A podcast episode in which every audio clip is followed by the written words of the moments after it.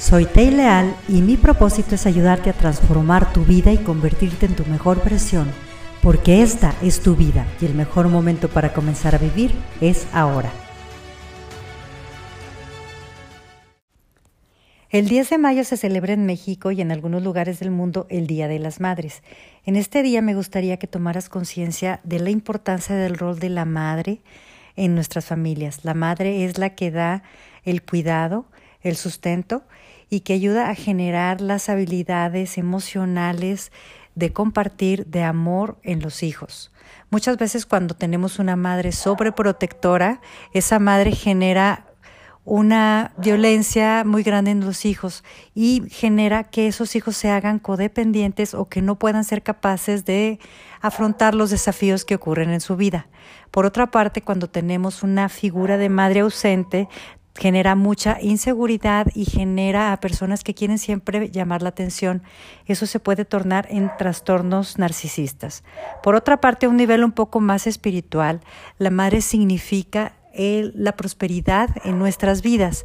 Cuando no tenemos una figura materna sana, entonces muchas veces podemos tener problemas en nuestra economía, en nuestras relaciones y es muy importante sanarla. No quiere decir que vayas con tu madre, que le digas todo lo que tienes, porque muchas veces vas a ofender.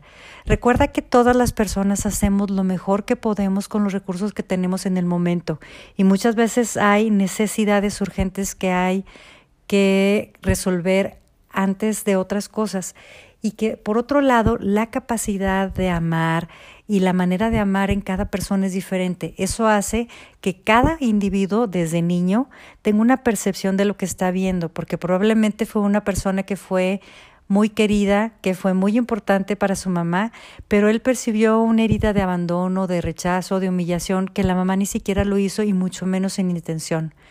Si hay algo que aman las madres y amarán durante toda la vida va a ser a sus hijos.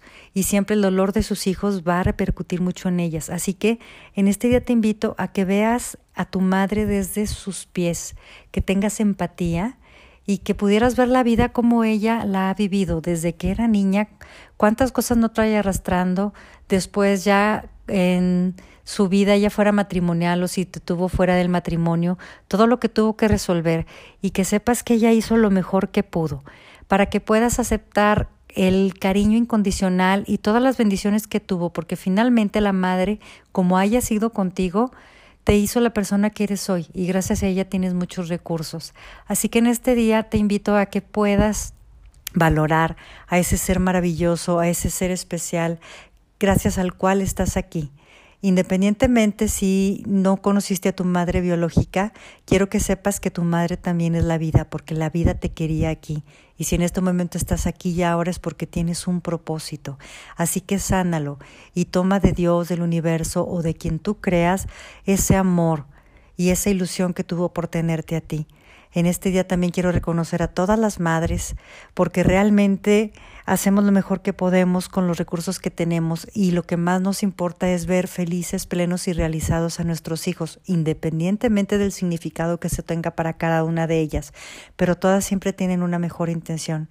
Y si con alguien podrás confiar o contar, de alguna manera va a ser tu madre, te va a dar lo que ella pueda, no generalmente lo que tú necesitas, pero lo que sí te va a dar siempre es tu amor, es su comprensión y es el ver en ti lo mejor que existe, lo mejor que hay y lo que muchas veces las otras personas no son capaces de ver.